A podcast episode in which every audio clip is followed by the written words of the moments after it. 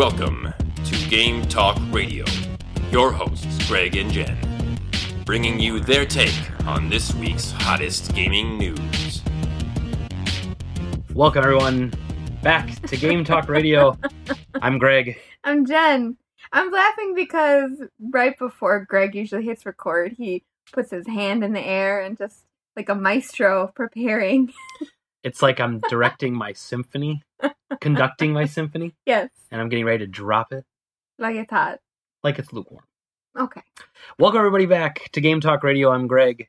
I'm Jen. We already said that. This is episode 16, Sweet 16. and you know, but I get a flow. You know, and you Oh, killed my oh, flow again. Sorry, I did. I, I got a flow. Hello, everyone. No, I'm just kidding. I'm not gonna do that. So, episode 16, and the theme of today, because you know the theme thing kind of worked last time. It did. Uh, and as I start to put these on YouTube, I want to just have I want to have something in the title besides Episode 16. EP16 GTR Game Talk Radio. Woo, you know. Oh, yeah, we're on YouTube now. So we're on YouTube now, uh, which I'm sure hopefully more people get to see. Most people I've talked to are much happier listening to it on YouTube. Weird. Yeah, I, I just SoundCloud you a lot of times you need a separate app for. Yeah, but it's free. It's a free app. True, but it's just one more thing to do. Everyone's on YouTube already. Plus, it's easy to subscribe to us, and it's easier Um. to get uh, notifications and updates and stuff. I suppose. So, anywho, um, so the theme of this week's podcast is everything old is new again. yes. Speaking, uh, most of our stories this week are uh, updates to old stories we've done before. So, for instance, we're starting off talking about the story we talked about last week. Yes, which is the Super Nintendo Entertainment System games going missing $10,000 worth sometime or somewhere in New Jersey. Right. So, if you remember last week, we were talking about this. So, quick recap European guy, German guy has a whole bunch of European Super Nintendo games. Guy in the US wants to archive originals. He this guy sends him a hundred, he sends it back no problem. Guy sends the next hundred that are apparently worth ten thousand dollars, gets lost in the mail. Yes. Uh, the guy who uh, they were being sent to, byuu, he uh, he he was he received a letter from the post office with the address label that was ripped off in the sh- in the box and said, "Hey, here's your label. We don't know your package is. Sorry, tough luck." So then he uh, he went on a tirade. He went crazy trying to you know message people, try to call people, figure out what's going on. There was no news, and then apparently. Because the stories were getting so much traction, somebody higher up the chain actually was reading the articles and went out of his way to try to figure it out. So, and I don't know how this works, but my guess would be that the post office, when something like that happens, clearly the box is still there. right. They don't just throw the box away. No. So that box that no longer has any information about what's where it's supposed to go, I would assume goes to some center somewhere, and then gets inspected, finds out what it is, and then they wait for a complaint to come through, basically saying what they're missing and the dimensions of the box and stuff like that. And that also, I mean, if you've ever mailed anything, any large packages, they do like to put several barcodes, several Right. stickers. Uh, Amazon is the perfect example. They usually have a barcode on the top label with your address, but then a barcode usually somewhere else. Right, like another identifying marker. exactly. It may not get you to your house, but they could say, "Hey, here's the scan number on the back. Find it, and you'd be okay." Right. So Sure. I would agree. I, I think that there's some sort of either area within that sorting facility where it just stays until somebody claims it or or makes a complaint. But there were pictures posted on the updated article where there it is. It was actually two boxes inside of a larger box, it seems Okay, and was covered with packing tape and everything like Okay. that. So I- don't know if the two boxes were meant to be shipped separately or for whatever reason. it's probably just guy- good packing material. Like he probably put fifty in a box, and each box yeah. was like perfect. Uh, so so yeah, that that's I mean that's good news, obviously. So he's saying that uh, he had a case, and on February twenty first, he got an email saying that it, the package had been located. So he contacted his rep, and the rep said uh, the search had failed, and the notification was errant. so then he was like, "Oh, okay, whatever." so then this, the rep later called him in the day, advising that someone in Atlanta, Georgia, the mail recovery center in Atlanta, Georgia, had just located the package. See now that that makes me think like what you were saying was that they they have all these mislabeled or unlabeled packages that get sent to a larger facility somewhere. But how they knew that that was his with no identifying markers whatsoever, unless byuu was able to get in contact with Smart Human, who was the the person in Germany and say, you know, what did you wrap it in? What did what did it look like? Did you take pictures and then possibly forward those pictures on to more, more easily locate it? Yeah. Well, he actually says here that uh, he because he had taken pictures of the other box that was sent. This box was sent almost the exact same way, so he was Ah. able to get the exact dimensions and take lots of pictures. Um, That's good. so that's good. So that was good on his part. So uh, that's something for us all to, to keep in mind if in an event, er, if in the future you need to send something through the USPS or even through FedEx or, or UPS or anything like that to take pictures of your packages. yeah. Well, I think it's a good idea whenever you're sending something. If you value that at ten thousand dollars, Yes. you take a bunch of pictures Yeah. and you you know what you do and you have fail safes like what he should have done is there should have been another letter inside the box yes. with the address where to ship it to you know if the label gets ripped off like all these little things like the two boxes inside should have also had addresses like these packages are meant to be part of one bigger package going here Mhm. like obviously not everyone's gonna think of that the first time you gotta almost get burned a little bit to Right. be able to think of that stuff but so that's good i still feel like it's a little fishy because when we reported this story originally we thought maybe that well, well, we, we said originally. Remember, we had said that the guy wasn't asking for handouts. He was going to pay out of his own money slowly but surely, right? Well, he's what he had said was that he wanted to pay back Smart Human, and he wasn't trying to solicit. He did receive over a thousand dollars via PayPal, and a little over a hundred dollars via whatever Patreon, Patreon. is. So Patreon is like a subscription service. So Oh. imagine like we had a Patreon page. People can can pay you a certain amount per month, basically to subscribe to you. Oh, So they could say they want to pay fifty cents a month, Mhm. but you set up tiers. So like you could say if you pay us five dollars a month, every month we'll send you a letter in the mail. oh, I and for 20 bucks a month like actually um implant games uh there's a guy local guy chris who does a great podcast called implant games his podcast he has patreon and he does like beat sprites for people that pay a certain amount every month so he just like ships them out and stuff so it's kind of a cool idea yeah um you but, know but anyway, I mean, is it a little fishy? Maybe, but how are you going to prove it? I mean, he could have realized, Well- oh crap, this has gotten so much traction. I need to not. well i don't i don't necessarily i'm not saying it's fishy because i think something was like he stole them but i think originally he said he wasn't going to ask for donations and money but then he was using the opportunity to say but i have patreon and I, it's almost like he was using it as a way to like get support from people. And it felt Uh-huh. like to me when i was reading his his reaction to it about well i have patreon and and uh and and you can you know paypal me if you want to help out i just was kind of like i okay this sounds terrible but i'm just going to say it.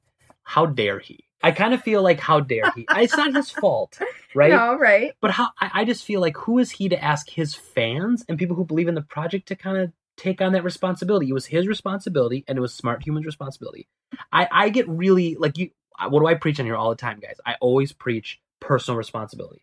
And and I'm sick of like like even crowdfunding in general, like Kickstarter and stuff. While I I, I play along with some, I also feel like that's almost something like a lot of developers go on Kickstarter and they want us to take all the risk. We're the customer. Like, why are we, you know, like like we're the fans of of byuu and his project. Why why is it, you know? I mean, now I'm not saying that people aren't going to want to come out and help because that would make them feel good, and I'm okay with that. But it's almost like I hate when people. It's it's like when the when the cop pulls you over for speeding and he goes, you know, you were going 85 and a 55, but I bumped it down to 75, so I got you less of a ticket. I did that for you. It's like, well, is it much of a favor if you're rubbing it in my face that you did me a favor? Well, here's the thing. It just I feels disingenuous to me. I think people were probably soliciting him, not soliciting him, but offering, "Hey, this really sucks. I want to give you some some money to help offset what you have to pay back." Yeah.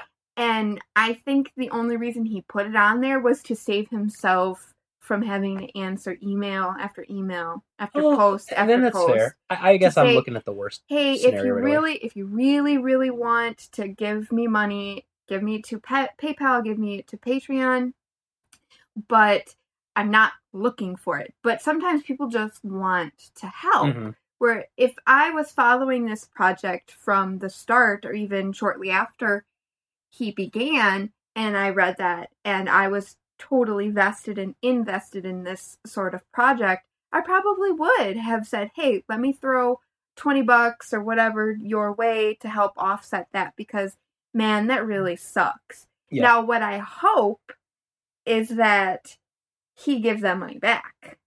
Well, I would sure hope so. That that would be that would be more fishy. And even if he even if he does though, say Or I mean, if he didn't, that would be more fishy. well, well, what if he got like fifteen? Let's say let's say he got hundred new Patreon followers from the whole ordeal, and now they're each paying him another five dollars a month. He's just making or five dollars a month. So now he's making five dollars a month off people that, you know, like like I'm not saying that's what happened. I'm just the whole thing just feels off to me, and it just kind of is off putting. I don't know. It's just weird. Well, they. I think the, the the best thing is they found the games, and he can continue with this project. Well, I don't think he's going to continue with the project still. At least not shipping them from that guy. Like he's going to continue the project by buying them himself and stuff like that. And I guess at least he got 200 of the games out of the way. Exactly. So now he can work on the other 600 on his own. Or it might is. take him a little longer than he wanted, and he may still he may still work with Smart Human. He may still do the exchange, but just in a more responsible way. Yeah. And honestly, the fact that the label got ripped off, that could happen to any package. It just happened to happen to ten thousand dollars worth of video games. But think about it's kind of like the the odds of you being in a plane crash. When you compare how many people fly every single minute of every single day and how many of those actually there are problems that cause a plane crash, it's you're safer flying than you are driving in your own car. Yeah, that still doesn't make me feel better. Well, I'm sorry, but it's true. It, it is. I'm not. I'm not disputing the facts. I'm but just with you know, with the U the U.S. Postal Service gets such a bad rap because all we hear about are when things go wrong. you don't hear about the 10,000 successful packages that deliver every day in the state. Exactly, and that's True. and that's the thing that really bothers me, especially with the service industry like the U.S. Postal Service. They're they're a dying industry right now because people are, you know, using a lot of FedEx and UPS and all that kind of those kind of companies. But they're trying to keep up, and we just hear about the bad stuff that Right. happens. But you know, I get three letters in the mail every other day, you know, and I don't complain about that Yeah. because I get the letters. yeah, exactly. We're not.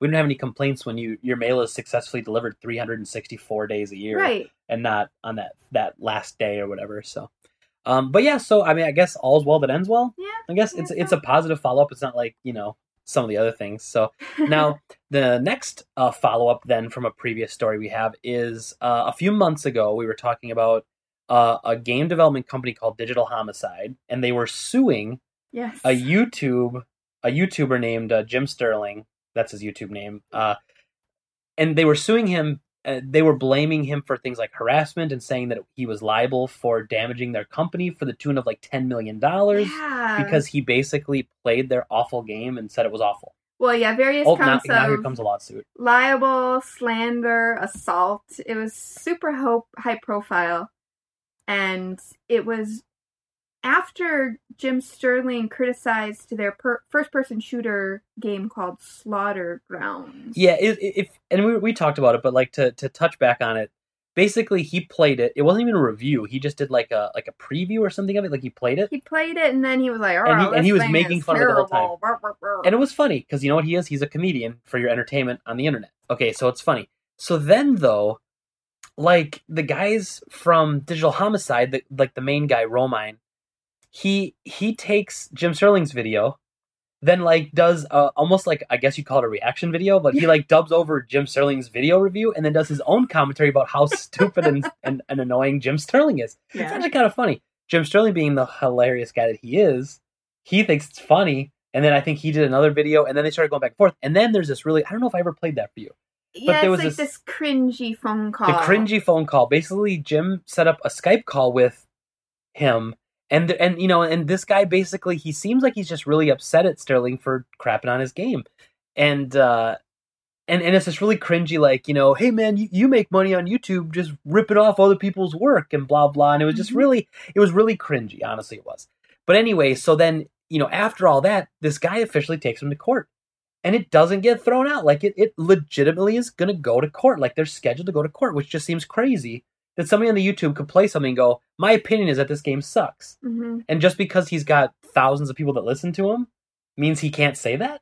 you know, it, it really starts to get a little sketchy, right? So anyway, goes to court. The follow up though is another positive one because it's been uh, dismissed with prejudice. Right. And if anybody doesn't know, a case dismissed with prejudice is over and done with uh, once and for all and can't be brought back to court. That's according to IllinoisLegalAid.org's website. A case dismissed without prejudice means exactly the opposite, so it's not dismissed forever, and the person whose case it is can try again. So basically, this is the the last we're going to hear about this lawsuit. Yes. And so th- this is my favorite part about the story. So this is Jim Sterling commenting on it. He says, For those curious about this resolution, I was not a direct part of the communication between Romine and my lawyer, but as I understand it, the agreement to drop the suit with prejudice was the result of Hartman, that's his lawyer, his enviable reasoning ability. the the plaintiff uh, the plaintiff agreed to drop his case after my lawyer explained exactly what would happen if this went to court and how we would respond. ah. So that to me, end quote. So that to me tells me that basically the lawyer said, "Look, we go to court and you lose, we're gonna we're gonna beat you this way, Mhm. and then we're gonna sue you backwards, and you're gonna have to pay all the court costs at a minimum." Yep. And so I think he looked at all that stuff, and the guy is like, "You know what? I don't have a case." Jim Sterling found a lawyer that was competent Yes. and and dare I say excelling at his job and he basically just put the spurs to him and said here's the deal and that was it so you know another good one it, it it goes back to you know obviously there's a lot of there's a lot of confusion about the idea of the first amendment and the Yes. first amendment free speech allows you to say what you want without being persecuted by the government it does not mean you can say whatever you want as we touched upon last week with the pewdiepie thing it doesn't mean you can say whatever you want without any consequences from anyone hmm any private entity can say, you know, what, I don't want to do business with you based on the things you say. That's totally normal and that's totally acceptable. It was the same thing like when the Duck Dynasty guys Oh yeah. were getting were getting razzed for things they said, and people were like, "It's free. You can't cancel their show. It's free speech." They absolutely can cancel their Yes, show. They can. They're a private company, so I mean, you you want to try Well- to tell a private company that they can't do what they want to do? it's got to be like Well, within contractual like there's probably Exactly. some sort of thing within their contract that says at any point they can deem them you know it's some sort of like nobility clause, basically. yeah I where mean, they have a what I clause that they, they they can choose if anything offensive is said that they can terminate the contract. right that so i i agree with you like they can drop them if if they're willing to either go against the contractual obligations or be able to Right. incur the penalties of terminating that contract And it's totally up to that company. You know, it's really up to them. And if they terminate the contract without due reason, then that person can sue them. exactly And that's how it works. And in I don't America, think because people duck- just sue each other all the time. Right? That's all we do. i don't think the duck dynasty people ever did sue They didn't get canceled either. I mean, the show. I Did think they? Oh, I'm pretty sure they didn't get taken why is TV. that show still on I, why people It's- watch it, I don't know. it's funny though because they didn't always look that way meaning like the long beards with the whatever and Mhm. like if you look at pictures from them like maybe six even as you know close as like four to five years ago they're all like clean shaven like they, they look completely different so it was an image it was a persona they were trying to Yeah. emulate which to me is just ugh, all right. Well, and and just like, and just like how just like how Jim Sterling was able to say what he wanted to, I believe those guys should be able to say what they want to. But you have to understand again, personal responsibility. I can say whatever I want in my store. Mhm. I can say whatever I want to an extent. I can say whatever I want. But that doesn't mean that the customers in my store aren't going to hear what I say Mhm. and go, "Yikes! I don't want to shop there anymore." Right, and I've actually not shopped at certain stores because of how I felt when I was in there. Sure. Like usually, like made to feel really uncomfortable, or if somebody like pushy salespeople was like, "Dude, I'm in a clothing store. Please leave me alone to try on clothes. You Yeah. don't need to help me. You don't I need am to come into the changing room with me. I can get this underwear on myself, thank you, sir. Now, if I was like a different person, maybe maybe that would be what they wanted. That isn't what I want. Mm. And that's my choice as a customer. So you're totally right. Absolutely. It's it's the customer who says, "You know what? I heard what this guy said. I'm going to take it at what at face value and I'm going to choose not to shop there anymore." and it's why you don't talk about very hot topics and and like hot issues in the store like you know, especially about politics, because everyone has their own opinions on politics. Oh, for sure. Now, as far as I'm concerned, I have my own views that I'm very strong about too. But what it comes down to is I'm a company, I'm a store trying to be a successful company. When I'm there, I'm a representative of that company. I'm not a representative of myself. And that doesn't mean, um, and I've had people in the store make racist comments before, and I've shut them down. That is, that there, there are certain points I will I will step out of that. You know, I'm not always trying to be like this wishy washy middleman. But when it comes to like giving political opinions on things, a lot of times that sort of stuff, to me, it doesn't have anything to do with the business. The business should always be kept separate from that. Mhm. You know, it's like if someone on your friends list didn't like what you said on Facebook, and then they went to the fa- the Facebook page and they gave me a one star review because they're like, "Oh, I just I, I'm just mad at Greg. I don't want to." do it. You know, like that's never happened to me, but that would really frustrate me because then I start to feel like then I can't say what I want to say Mhm. and it should never affect your business. But if it happens at your business, you're associating those comments with the business itself. If I'm the owner and I'm there every day, and I say these things, they're associating those things with the business. It's just how Sure. it goes. You know. So again, you, you say things, and you sh- and they have the right to say whatever they want. They just have to understand that they have to take responsibility for whatever consequences that follows. And and I guess to a point, Jim had to understand that there were be there could be consequences when he's ripping on a game now that that those people might try to come after him for it. And and there are he, he was tweeted at a couple times, and I, I'm pretty sure it was people just trolling him. But I was reading this Twitter after he announced this first time. There were some tweets that he was getting that were saying things like that these people that were tweeting at him were from certain other companies, and that if even if they don't think they can win, they're going to start bringing up lawsuits against him just to to mentally tax him and to Oh stress him gosh. out and to make him think twice before knocking bad games. And that's kind of where I what I was gonna say was that I can't even imagine how much time and energy and money went into this whole farce of a lawsuit that Yeah, digital homicide had. It's just I can't even imagine. And he may second guess, like you said, he may second guess or question the next sort of negative thing he posts because he doesn't want to have to go through Yeah. that again. I I, know that I wouldn't. luckily that's just not his style. Like well, let's hope you know. I, I, I, I've, I don't know him personally, obviously, but like just watching his videos, like he prefers the comedy, and he prefers all that stuff over the being right. Um, now it did say though that both Sterling and Romine were left to pay their own legal costs, so it is costing him money. Whatever Yeah. this lawyer cost him, I mean, that's all out of his own pocket. sounds like a really good lawyer, which means he's a really expensive But lawyer. but and I don't know if this is the same guy, but there's a guy on Reddit that you can tag, and he spec he like specializes in video game law.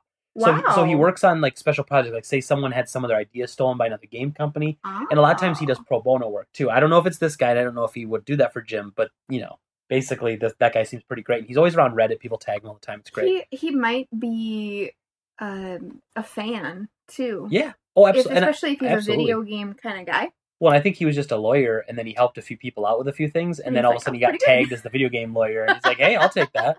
I will. Um, but that's will not a bad way to sp- uh, specialize. I mean, look look at the way the world's going. Look at all the people that Mhm. do Twitch streaming and videos and stuff like this. I mean, there's plenty of work for them. Well, it's just like anything else that that's like you said, specialization of of that. But yeah, Well, but all all well that ends well again. speaking of, uh, how do I want to phrase this? St- well, going back to video game law, copyright infringement. Mhm. One of the things that we were really excited to do. This this story hurts. This cuts deep. this cuts. This cuts This real deep.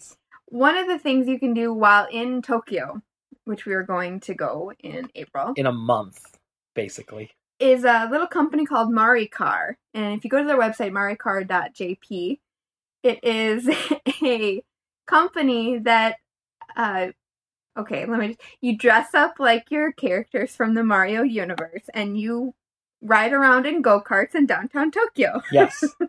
yes. A million times yes. It sounds so amazing. I, I know I have a friend who did it last year. And we saw uh, somebody's, uh, like, uh, GoPro. Yeah, they, they actually lend you the camera to record the whole thing Yeah. too. Yeah. And so, you know, you wear the mask, you just like Yoshi, you just like Bowser, you just like Mario, Luigi, Princess, all that kind of Yep. junk. Uh, well, Nintendo got wind of it and has filed a lawsuit against Maricar. And it, according to this article on Kotaku, there's a couple different go karting businesses in Tokyo that are street legal. Uh, Ab- Akiba Kart is another one, Uh-huh. or Clickar, I think is how you pronounce that other one, which is in Shibuya. but they're suing Maricar over copyright infringements, as well as for allegedly allegedly violating the country's Unfair Competition Prevention Act. Now, I'm not a specialized lawyer in Japanese law, but I call like shenanigans on this. So are you calling shenanigans on Nintendo filing it, or are you calling Yeah. shenanigans on the company for doing it? on on Nintendo suing them. I have to tell you, this is the most blatant and obvious copyright infringement no, I've I know ever it's seen. copyright. I, I know it's copyright infringement. I I'm not I'm not okay, I'm not disagreeing with that, but I think it's silly for them to sue them. Why not instead work with them? Because it's obvious that they're getting a lot of business. I've seen so many people. the story, like, yeah, and the news is spreading about it. Like Kotaku had an article a few months ago, and other places were spreading the articles. Yeah, And it's all positive stuff. So why can't instead of suing them, why can't they work out a deal? why couldn't they license it or something? You know, like like like pay Nintendo a fee, get official costumes. I mean, they have like pretty good costumes, but it's just we were really excited to to do this, and now it looks like we're not going to be able to. We, in fact, just maybe a couple days before this article in Kotaku came out, had purchased our international driving Yeah. licenses. Yep. oh boy, that it's really unfortunate. I mean, it's not like it was that expensive, and now maybe if we want to, we could rent a car. Good lord, I do not want to drive a car in Tokyo. I kind I kind of want to. No, you, you can't read any of the signs. I don't need to read. I was a I'm a naturally good driver. I was born to drive. Come on. But anyway, so yeah, I mean, this is just a little story we want to touch on, but it hit us close to home because, well, quite frankly, we were really excited to do this, and now. it looks like we're not gonna. But but the cool thing is we can still do it, just not the Mario themed one. Like there are still other go karting to do around, which I think would still be fun to do. I So I, you know, it's still gonna be fun. We're still gonna do it, we're still gonna do it. and who knows? These guys will probably still be doing it while they're trying to figure out. Who knows? Maybe the company will shut down. I don't know. but whatever happens, we're gonna go go karting in Tokyo. That's what I do know. Yes. Well, maybe I will. I don't know. Maybe everyone else will. I want to do do the night driving because it just with Tokyo all lit up and everything. It just it's. I think it'd be beautiful. It's yeah, I think I think it'd be super cool because if I could drive go karts in like Chicago at night or New York City, I think that'd be awesome. Like Times Square driving go karts around. Oh man, it'd be great. But so that hit us a little hard. Um, the whole go karting in Tokyo. Yeah, Hmm. and it's such a neat idea. Like look up Maricar, M A R I C A R, on like YouTube and watch some of the videos. It's just hilarious, just it, awesome. it just looks like a lot of fun. But- okay. Okay, so then obviously that was just a quick story. That had nothing to do really with the theme, I guess. No, it didn't. But I guess we did talk about doing that before, so we're kind of that's that's it's a developing story. There you go. about about TBD. us. Well, last week we talked about. Was it last week?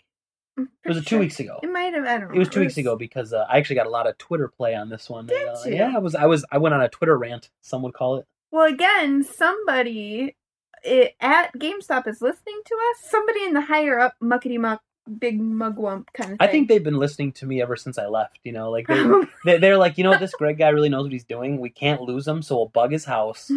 We'll listen to his podcast, and we'll make sure that everything because everything this guy touches turns to gold. Clearly, and he's really got everything together. well, we we reported on the fact that GameStop had this controversial program within their company called the Circle of Life, which really kind of touts the importance of you called it what the four pillars. Yeah, so the four pillars is actually what it was called at one time. Ah, So it just, but it makes sense. So yeah, there's four there's four pillars of what the circle of life is. so that includes. I wrote this down so I would remember, so I would sound really smart. Subscriptions, Subscriptions to Game Informer, to Game to be Informer. specific. Sorry, used game sales, pre-orders for games, and trade-ins. hmm Now, what we have found is that it's changing this week, I think, next week. Yeah, so so apparently, um, I believe this week all the district managers were at a meeting in Texas. It like every year the district managers have like a week long Oh. training meeting, Mhm. and apparently they were there and they discussed this that they wanted to roll it out starting tomorrow. Which, if you're listening to it on Monday, it's today, but for us, we're recording on Sunday, so it's tomorrow. Yes. Uh, and so they they talked about it, and, and a lot of district managers, I guess, had a conference call on Friday with their stores, but most district managers hold their conference calls on Mondays. Mm. So on Monday is typically when they're going to roll all this stuff out. So Okay. They're adjusting those four metrics and including an, an additional pillar. yeah, so originally, I guess the first big thing is that they're saying they're not gonna they're no longer gonna at a corporate level track individual employee performance. Yes. So that way you won't have the infighting where say you were helping a customer on the floor, on the sales floor, and they're like you talk to about all these games and stuff, and then like, okay, cool, thanks. And they're looking around for a bit. You go on break, you come back, and oh, they went to the register and pre-ordered four games. Yeah, somebody well, your yeah, yeah. Joe Schmo at the register just got credit for four pre-orders that you spent twenty minutes talking to. But Mhm. again, it shouldn't matter. Competition between stores to do better, I understand, but driving competition between your own employees, it, it works to an extent, but you breed a culture of dangling the carrot. And Mhm. so you, you breed this culture of competitive nature where everyone has to win. And if you're not winning, then you're not happy. And the only way to stay good is to offer incentives like, well, hey, the, the top employee this week, I'm going to give him a $10 gift card to the store. Like that's what a store manager would say. Yeah. GameStop corporate's not going to do that. But how does a manager motivate his people? You can't give them spiffs like extra pay for doing well. You can sometimes run contests. Like I would do that if, say, they gave me a free copy of a game. I would like say, hey, if anybody wants this game, you know, I'll tell you what, we'll do a month contest. Best numbers at the end of the month gets the game, right. or And something I- like that. it's more incentivized as opposed Right. to seeing your name on a list and there's 20 people that you've never met ahead of you because they're all from different stores. Well, e- exactly, and then giving you a number, it's like, oh, out of the twenty thousand employees, you were number ten thousand and five. You're like, well, that's not too bad. That's fifty percent. Like, That's pretty okay, good. How like, am I well, supposed to understand what that means? So so that's the first big change, I guess. And then the second big change, like you were saying, is they're Mhm. adding a fifth pillar, which doesn't make any sense. So they're adding a fifth arrow in the circle of life, a spoke in the wheel. a new spoke in the circle. they of, should make the it wheel the, of life. the hub. It's a hub where GameStop is the hub, and then it has the spokes. And so this is directly going about what happened with the story that we reported on. The story that we had reported on originally was that basically stores were telling some stores, not all stores, some stores were telling customers they didn't have new copies of the game. And only used. only had used so they had a better chance of selling a subscription and they would get their used sales comp higher. So they felt like they had to do that in order to cheat the system, to game the system. Yeah. So apparently now they're adding new sales to that pillar. hmm So that's a big step, obviously, for them because now they're counting new sales as an important part of the thing. Now, to be fair, I know GameStop well enough to know they weight those things differently. Ah. Like when, when we had rankings for our reviews and for our store performance at the end of the year, like our ranking, things were weighed differently. So reservations wouldn't be like would be weighed the most, and subscription would be weighed up there. Your used sales comp would be a little bit less. Trade-ins would be a little bit less than that. So they could make it where new game sales are weighted at five percent of the equation, Ah. and then everything else is weighted at its equal twenty percent or whatever to get you up there. So, So they're they're going in the right direction, obviously, because they're listening to what people are saying and they don't like the negative press. right, So they're at least attempting to get a little bit of love back by they're- saying, "Hey, we're going to get rid of the, like we value what you were saying and we're adjusting our program so that it doesn't look like, you know, GameStop employees want to kill themselves at the end yeah. of the I mean, it's it's them trying to save face a little bit, obviously, and I think they've been losing ground in the video game market for quite some time. I mean, if you look at Best Buy, they have the Gamers Club Unlock program, which if you spend thirty bucks for two years, you get twenty percent off all new games you buy. Mhm. So I've saved um, easily probably a thousand dollars in a year off of that program. Sure. Amazon is now matching that essentially, and if you have Amazon Prime and you buy a game in the first two weeks it's out, you get twenty percent off it brand. No way. It's crazy. What? Why would anyone ever buy a new game at GameStop anymore? There's just no point. That's true. There really is no point, and and well, so they're there's they're the they're slipping. aspect. Well, and and that's why people go there. They go there for the staff, and they go there for everything else. Um, that that the staff offers. Like they want to go and meet the nice people, and they want to chat people about games. But they're they're they're they've been slipping. They've been losing ground on I think the game stuff for quite a while. And obviously they do trade-ins, which Best Buy and Amazon have started, but still can't do on a match uh, like a massively global level like GameStop does. So that's really where their advantage still kind of lies.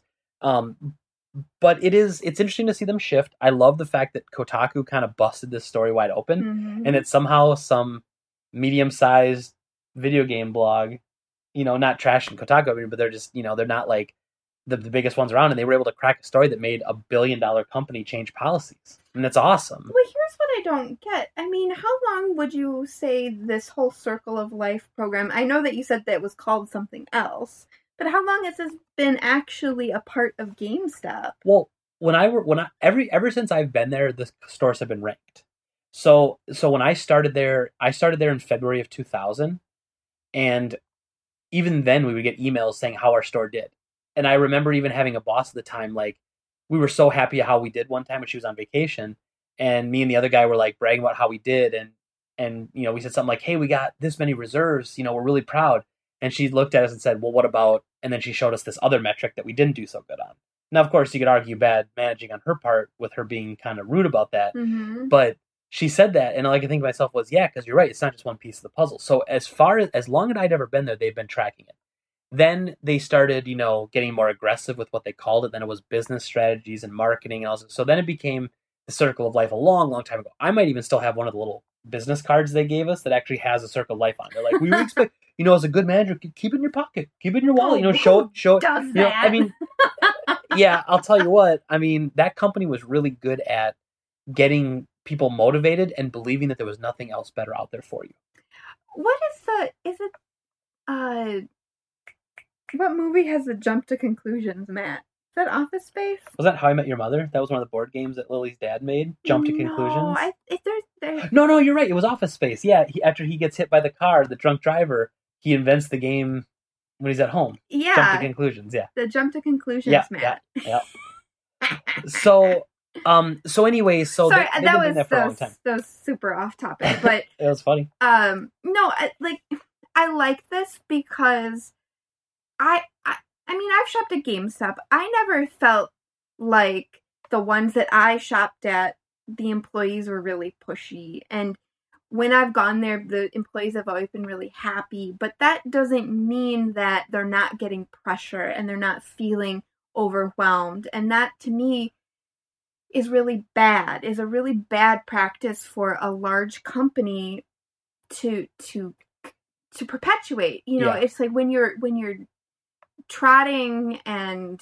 and ripping apart your employees because you have to get better numbers and you're doing that by including and and introducing pressure and and you have to sell more and more and more and more and more and more, more. that's just that's just unnecessary stress i mean video games are supposed to be fun and to me it's like i don't want an employee to have that look in their eye of i need to make this sale or i need to get this pre-order or i need to sell this subscription to game informer or i'm going to lose my job Well, one of my favorite lines from Super Troopers is when the one, the the head of the, the sheriff is like, "Desperation is a stinky cologne," yes and it's very true when it comes to sales. And most people are not great salesmen. Mhm. and that's okay. You don't need to be a great salesman to sell, but you you know, so you have a company like GameStop that they've always they've always kind of ruled by fear when it came to this. So like it, it was always if you don't hit these numbers, you're going to get fired. It was never if you hit a certain amount of numbers, you'll get a raise, or if you hit a certain amount of numbers, you'll get a bonus.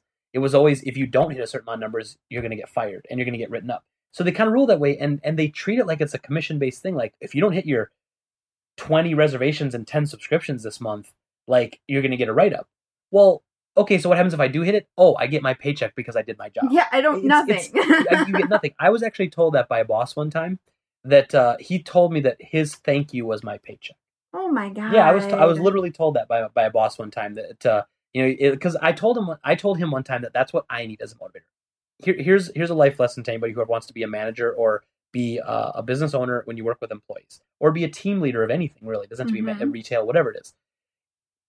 A good teacher, a good manager, you teach or you manage how they learn, not how you want to teach right it's the it's the it's the first thing you'll learn about being a good manager is you don't just teach one way and then expect them all to fall in line and do things your way. It doesn't work.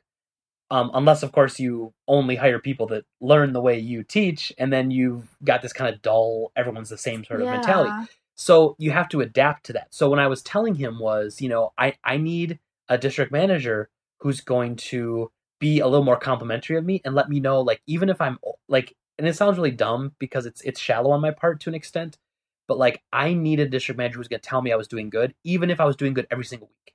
Just Mhm. because I did good every single week doesn't mean that I didn't still need to hear that I was doing really well. And so because I was doing really well every week all the time, he was just like, "Well, what am I going to do? Compliment you for the tenth time this year about how good you are?" I'm like, "Yeah, that'd be nice." yeah please And I was like, sometimes just a nice thank you is Mhm. nice. Thank you, Greg, for always having the top store in the district. Thank you for always putting yourself second and your store first. Thank you. And then I kind of brought that up to him, and I was he's like, well, you know what? I think my thank you is the fact that you get a paycheck every two weeks. I'm like, okay. Do you? And, and that if that wasn't the start of the end, I don't know what was. oh my god! I mean, that that was so off putting to me, and it that really was. is. I mean, how do you demotivate someone more than than that? You know, and somebody like me who was, I mean, I was the ultimate company guy. Mhm. I was going to stay at that company forever. I was trying to get promoted, work through the system, which obviously you look at to past now, and I'm very glad I didn't. I'm very happy where I am now. Everything's amazing now, but like, what the heck, you know? Like, how how, how do managers like that's such a bad management? You know, Mhm. it's just terrible management. Well, and it reminds me of of an experience that I had where I was at a you know, at a meeting and I I'm a doodler, I'm a fidgeter. I I can't I have to be doing something else. Mm-hmm. I'm a big uh yarn craft, so I do a lot of crocheting when I'm at home and everything, but I was doodling during this meeting and my my supervisor pulled me aside afterwards and, and said, you know, you can't do that. And I'm like, well, what are you talking about? Like, Doodling all during that meeting. And this was like many, many, many, many years ago. So I was very young and I was like, well, what are you going to do about it, buddy?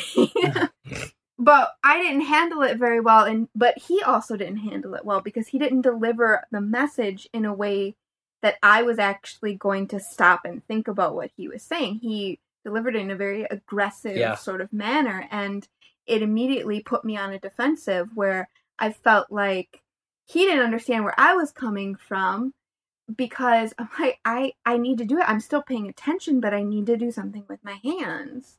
And it was just a terrible experience between the both of us. And it really kind of soured the relationship that we Mhm. had from then on. And it's just, you know, I, I totally agree with what you're saying. I've worked with some really great managers in my work history, and I've worked with some really not so great managers.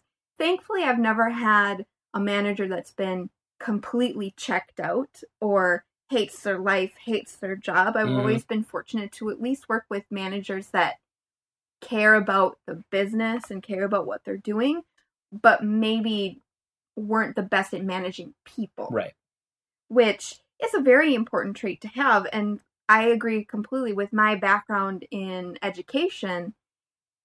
Learning every child's uh, learning style or understanding every child's learning style is really important because then you can cater your message to how they're going to best learn something. Some are, I mean, the three auditory, visual, and kinesthetic. So do they need to do it themselves? Do they need to hear it or do they need to see it? Right. And it just kind of branches off from there. Because some of then that leads into well, if it's auditory, how do you deliver that message? And how does that how is that person going to react if you give that uh, give that message in a different way? One of the things is like if you know that person is a really competitive person, you can turn what you need them to do into a competition. Right. You know what I mean? Like it's all about what that person's strengths are strengths are. My motivator is empathy and harmony and wanting everybody to work together.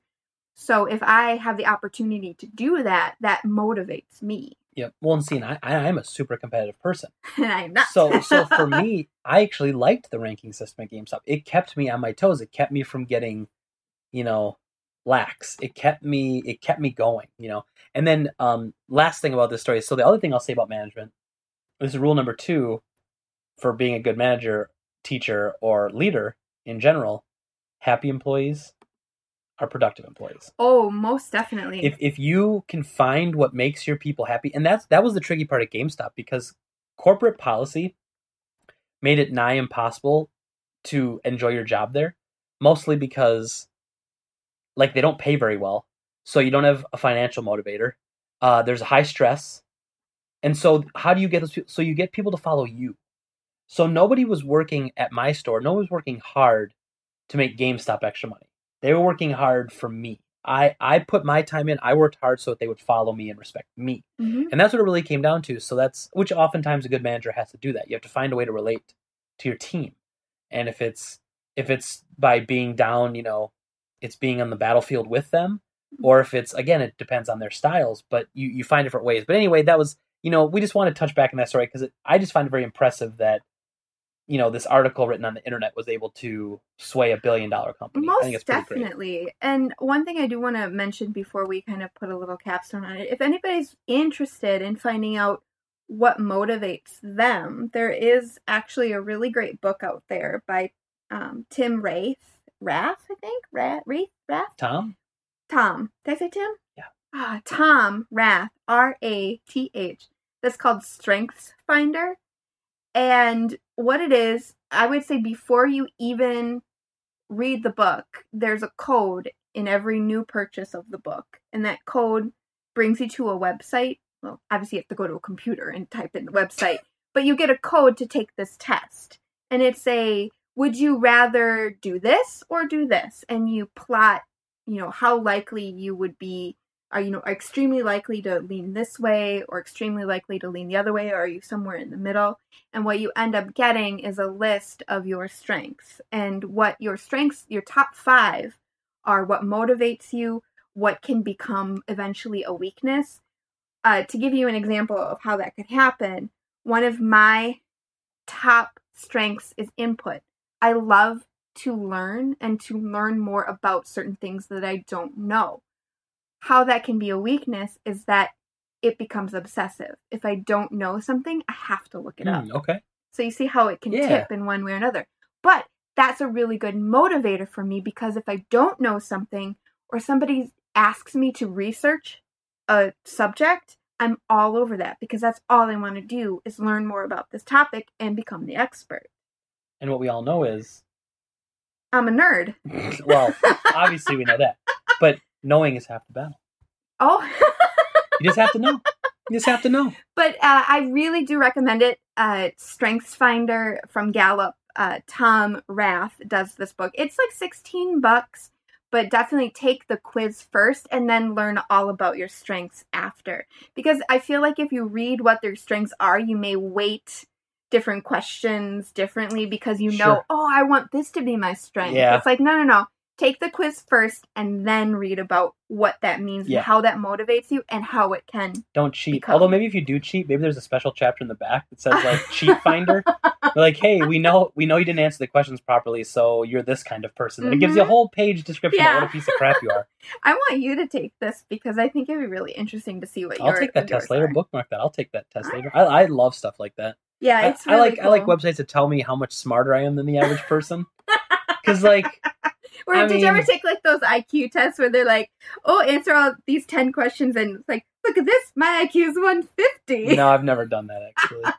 You haven't? Oh, I probably should. all right. I want to talk about the story that I wanted to talk about. This is hundred percent your this story. is hundred percent me. I, I was like, no, and then you kicked me and pushed me down on the ground. I did. and I took your milk money. you took my you took my milk money, and then you sat on me and said, "I'm not getting up until we do this story." Is basically what happened. Yep, that's exactly. That happens a lot. That happened. We had, we wish we got it on video, but we didn't. All right. Uh, a Twitch streamer by the name of Peter Delgado Kusielczuk. Okay, he is a That's quite the diverse. yes. Well, Name. he's he's half Polish, I think, and half Mexican. Okay, So he's Polexican. huh? I just made that part up. He's in his um, late 20s, and his goal over the last three years is to stream and beat all 714 original Nintendo. I'm curious where he's getting that number from. Is that so? It's is that six- number? Well, it says 679 games that were released Yes, in North okay. America and 35 Okay. PAL exclusive games. Okay, So he's for the games that didn't have a strict win condition, he just played it till it kept looping Okay. and he did, couldn't get any farther. But he even went as far as to spend I think over 90 hours playing Miracle Piano Teaching System. so it's not even a game. no, but It's, he it he teaches you to how play, to play piano. And I mean he he put he uh has this probably I would yeah it's like almost a 20 minute video of the best of him learning this and going through all of the things. So I don't really know how how much he actually well actually I actually do know he spent 90 plus hours learning this. Wouldn't it be awesome if he actually learned how to play piano? He says that he pretty much did. He was able to teach himself how to play at least enough to beat the game, which has 37 lessons in it. Okay. Or 36 or 37 lessons in it. And I watched part of it, and I mean, it gets pretty sophisticated as as you go on, and without ever playing piano, it seems doable. And I was actually asked you if you'd ever gotten him in the store. But as of right now, while we're As while we're recording, at 1 p.m., he is at World Eight. He's currently fighting. That's Bowser. it's Bowser. Is he about to finish? He He's about might to finish be. Mario 3. ah, this is so fun! And he's been playing Mario Three for uh, an hour and forty three minutes currently. Oh, there he is. He did it. He just did it. He just Yeah. did it. he just like literally as we we didn't actually didn't plan that at all. Like No. like we're, we had the stream on the background and we thought we'd check it. So he literally just uh So total time spent. Oh, he looks really happy. Um, three thousand four hundred and thirty-five hours, twelve minutes, and twenty-four seconds. Aw, there's Peach. I've never seen the end of this game. Oh. that's right because we were playing this. Remember we had our Mario 3 day yes. and we were playing this and then we got to the stupid water level with the big fish and the Uh-huh. game just beat the crap out of us. Like it was really sad. Like we were doing really good. We had a whole bunch of live setup. We're like, man, this game's kind of easy, you know? yeah, we're, like, oh, adults. we're totally can do and then it. that freaking water level. Yeah, Ugh. that was a pretty pretty tough one. That's amazing. He spent the last three years doing this, stre- Wow. streaming it on Twitch. We just tuned in. That literally worked out perfectly. that was awesome. um, but yes, his, his um Twitch name is the Mexican Runner, and he wanted to beat all 714, and he just did it within the last minute or so. So he had he has twelve. He has almost thir- he has thirteen thousand people watching him right now. right now, and he has a four That's total views. four yeah. point eight million That's total great. views. Good But on him, see. man. How do I find out how many people like subscribe to him? I thought Can you if you haven't logged in? I could on that other one, a Uh. different one. I don't know. But yeah. So anyway, that's really cool. It was it was a neat thing. It was really neat, and I found it really crazy. And it was almost based on somebody's sarcastic comment to say, "Well, why don't you beat all the games?" And he's like, "Well, maybe I will." and it never crossed his mind to give up. You know, he he almost had a little bit of an obsession about it. He wanted to do it. I mean, and after spending 91 hours playing Magic mm, teach, Piano Teacher, what is it called? Miracle piano. Miracle teaching. Piano Teaching System. You know, he was around, you know, playing game 50, started to realize that the project could take years, but looks like it only took him three years to beat every NES right. game. So That's well great. done, Peter. Well That's done. awesome. Um, and and part of the reason this story came up, like this is a really great story, and unfortunately, like we don't we don't like to leave on on negative notes typically. Um, but there was some really rough news uh, in in the video game world this week, and uh, we wanted to touch on it. And it kind of came along with that story a little bit, just as far as streaming and how important it is, and and like to people, and and and how it is to to grow and and to be a streamer and to do it for a living. Hmm and um, on the 20 i believe it was the 23rd of february um, the story started picking up that there was a streamer during a, a 24 hour stream he passed away. Like he actually died in the middle of a stream. And now he didn't die in camera or anything crazy like that this isn't about shock value No. um, but he he basically got up for a smoke break after like hour 22 about 3 o'clock in the morning hmm and then just never came back. And so people thought he fell asleep or that you know something happened. And then later, when one of his um, when one of the admins on his page tried to message him, it was actually a police officer messaged him back Right? and said, "Hey, we're investigating the death of this person." And so I saw that story and I was like, "Wow!" I mean, that's really sad, obviously. And you you you know you hope that his family's doing well. He was a father of three, I think it He was said. 35 and a father of He was three. 35, and so you look at that and you go, I mean, what what a, what a loss. I mean, you, you never want to see anybody go. You never want to see a Family Guy go, and and it's awful. And you think, well, that's one of those really weird weird rare occurrences of just you know maybe it was a heart attack, whatever it ended up. hmm And then all these articles start popping up in the days that follow about other people. One one of them is a guy. I don't, do you have that one up? The the Uh, the guy who basically yeah. said that. Yeah, right there. So like he says that basically trying to make it as a Twitch streamer almost killed him. Right? And this is another story. And so this guy, and then what's and, and what's funny though is we're, we're listening to this story, reading through this, and he tells a story of somebody else he knew that Mhm. died last year. Right. So uh, this this was in April of 2000, 2016. So last April, and it was uh, the Dalsarius eighty two. right found just found dead on the floor by his wife. He was a streamer. This is from a Kotaku article from Friday. He was a streamer who always rated me when I started in the early morning. This hit home. He was in his 30s. I was in my 40s. Yeah, so the guy who says he almost died is in his forties, and this guy he played with and knew well and knew a lot was in his thirties when he died. right. So now we're looking at this, we're saying, okay, hold on. Now, obviously, when sometimes when a story comes out, a lot of little stories come out or are brought to light by a bigger story kind of catching on. But the more they keep coming out, you have to keep saying, like, what's going on, you know? And so we decided to look into a little bit more. And it's tough because, like, we don't, I don't think we ever planned to do this for a living. Like, we, we wanted to do this, and, and I like to stream occasionally. I think it's really fun, and I do like an audience, and I wish I, I had a big audience of streaming because I think I'm entertaining, and I think people would watch me.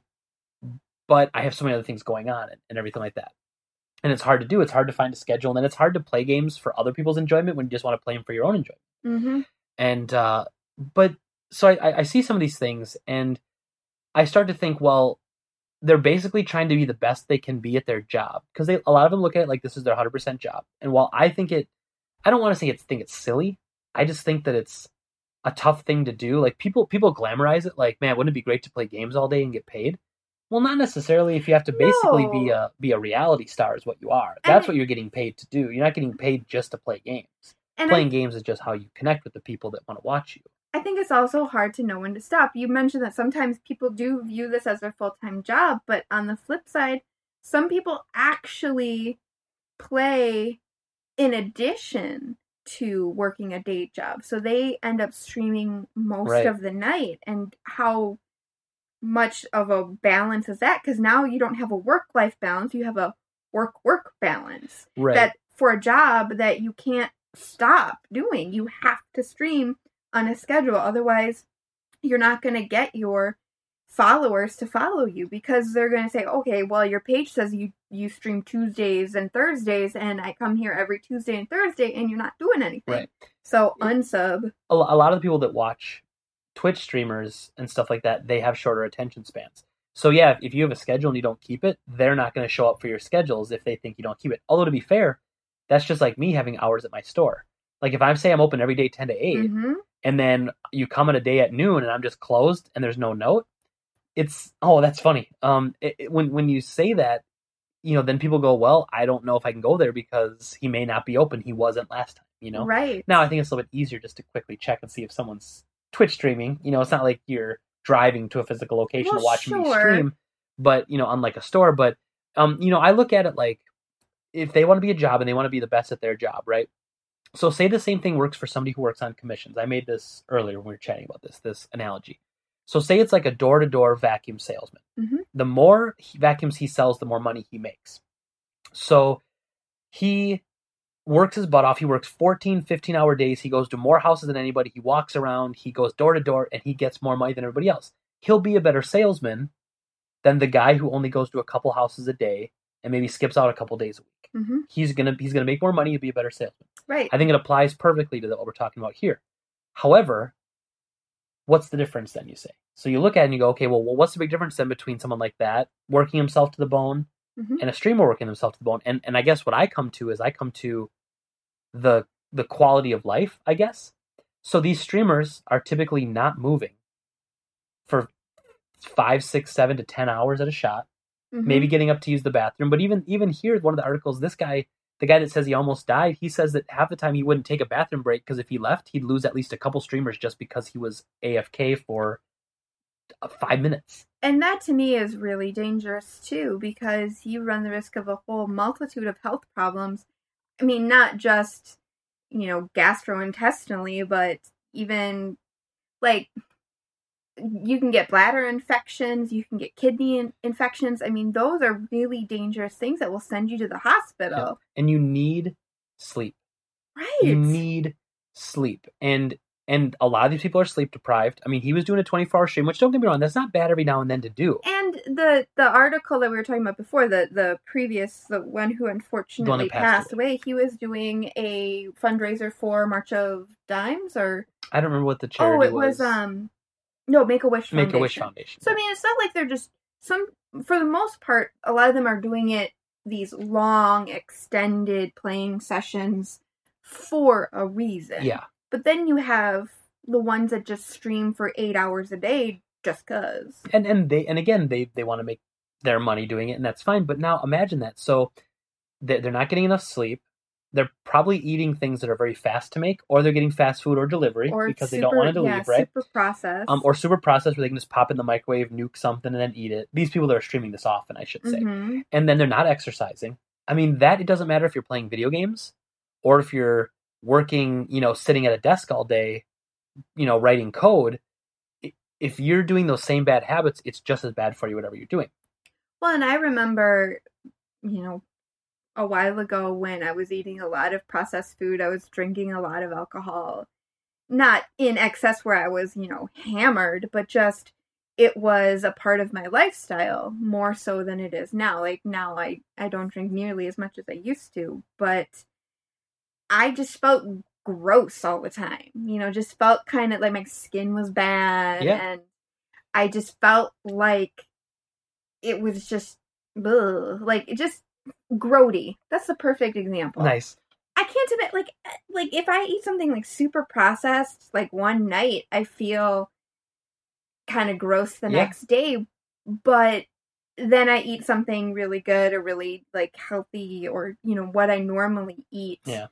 And I feel better. I couldn't imagine feeling that way all the time. yeah well and, and what, what's one of the rules i have when when we go to bed i never look at my phone once the lights are off. Mm-hmm. even though there's a night mode and you can put that on so you don't get that crazy white and blue light that kind of or the white light that keeps you awake Mhm. right? I don't do it because it keeps me awake and it, it kind of burns my eyes out. And so once i'm in bed like i you know.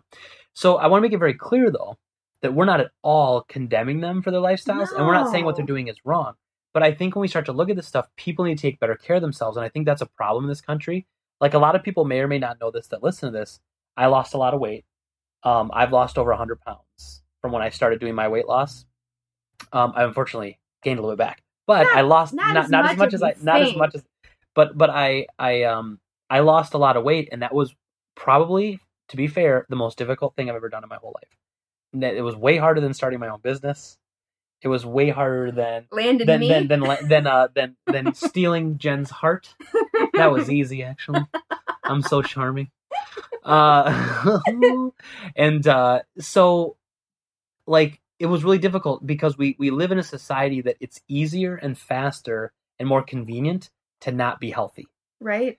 And so, again, I'm not preaching on these guys to be healthier. They should want to be on their own. But when you put yourself, part of the reason I was able to lose my weight was because I built a uh, a regiment. Essentially, I built a routine, and if I didn't follow that routine perfectly, I wasn't losing any weight. So once you get into and and that a good routine is harder to do than a bad routine, and it's really easy to wake up and go go to the fridge and go, man, I, I don't. Uh, I can grab a filtered water, or I got a can of soda right here, and you pop it open. Mhm. As silly as it sounds, that's easier than pouring a glass of water. Well, that's like we were on our way to the grocery store this morning. We're like, well, we could just go to the drive-through. Yeah, we, we were gonna go. We were originally planning to go to the grocery store to buy stuff to make breakfast, to, to make a nice like breakfast. Um, Like a hash. Scramble. Yeah, like scramble. and uh, and then we're like, well, we could just go to McDonald's, and we legitimately thought about it. And then thankfully, I had just that moment of strength for for For just the one second to pass the McDonald's, and I was like, no, no, let's let's cook breakfast. We haven't cooked breakfast. And quite honestly, that was the best idea because that Oh, so much better. that breakfast was the bomb. Yeah. We're pretty good cooks. We are, and our breakfast is on point. We didn't. We we just did regular this morning. We didn't do like we normally do breakfast quesadillas. Oh, But uh, this this morning we just we just did a scramble because you know we're keeping it chill. Keeping it chill. Um, but anyway, so you know this this is obviously a really serious thing, and I, and I worry about people that like I I actually respect to an extent people who are really dedicated to their craft. People who want to make it big in this realize they have to put the time in, they have to put the Mhm. work in. That's never going to change. That is our society. If you want to be the best, you have to put the time in. But what at what cost and what is it worth to be that guy? Is it worth your health? Is it worth your life? Clearly not. You know? Mhm. And then unfortunately, as as more and more studies come out, like I don't know, it's hard to believe a lot of stuff. You know, I'm not I'm not trying to just throw out fake surveys and stuff. But there's a lot of people out there that or there's a lot of studies out there that talk about like massive use of social media and playing uh, on phones and social media and games leads to higher anxiety and more depression. Well, right, because it's the whole like I think social media is a great tool, but it can't be your lifestyle because there's that whole you're comparing yourself to everybody else. I actually watched a really great video. I will might be able to find it at some point and I'll show it to you, but this this guy talked about how what you see on social media is not real life.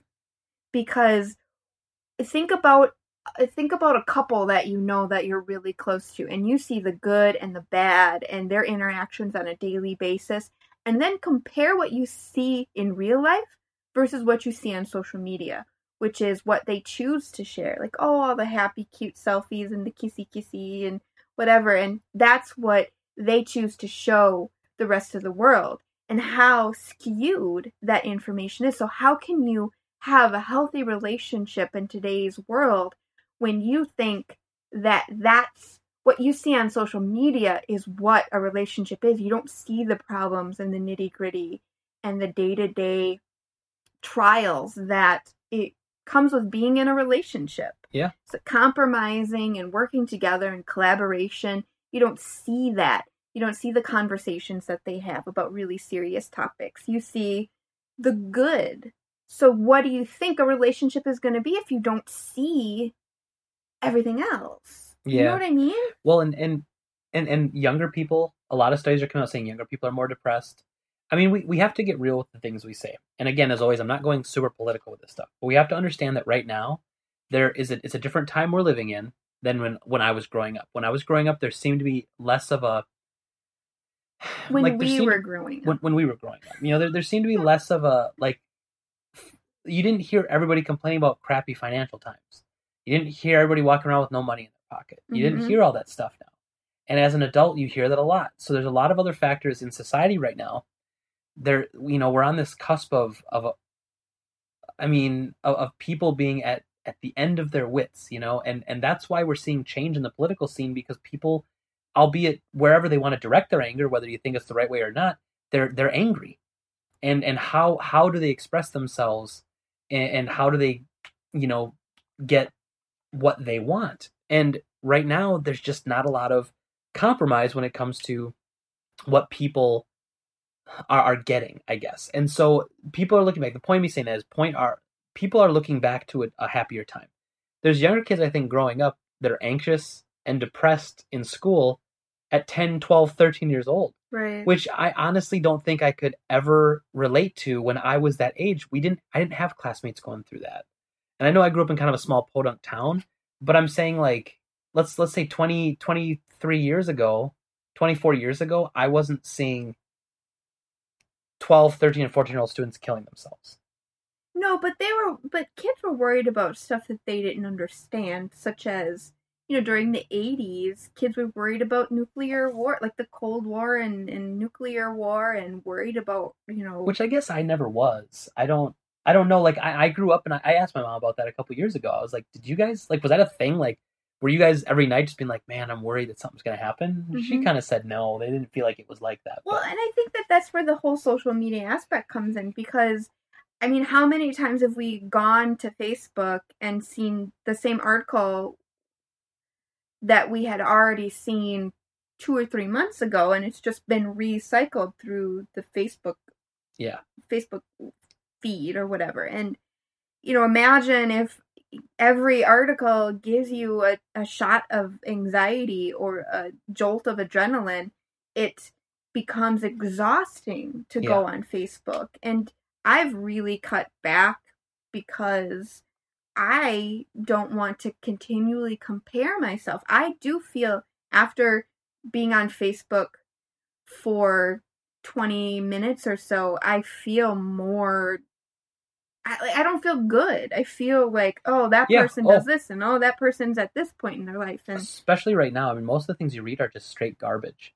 it's people complaining and there's like the you know it's it's always whiners or complainers or political whining or what and it's just it's all garbage it's all negativity and you need less negativity in your life like i i there's some unavoidable negativity that you're never going to be able to get rid of it completely so why would you go looking for it when you're already going to have plenty that you can't dodge anyway you know and it's just one of those things. But anyway not getting on a big social commentary and getting back to the point we were making was Mhm. just you know people need to take care of themselves. And you know anybody out there who is a streamer who wants to be a streamer who wants to be famous i guess just really think about what it's worth. It's not worth your life. It's not worth your health. And unfortunately especially at a younger age like 35 or 40 you're going to be around for a while. That's the plan. So you need to take care of yourself now. You know i'm glad i'm glad i did my weight loss when i did but i wish i had done it 10, year- 10 years earlier you Mhm. know?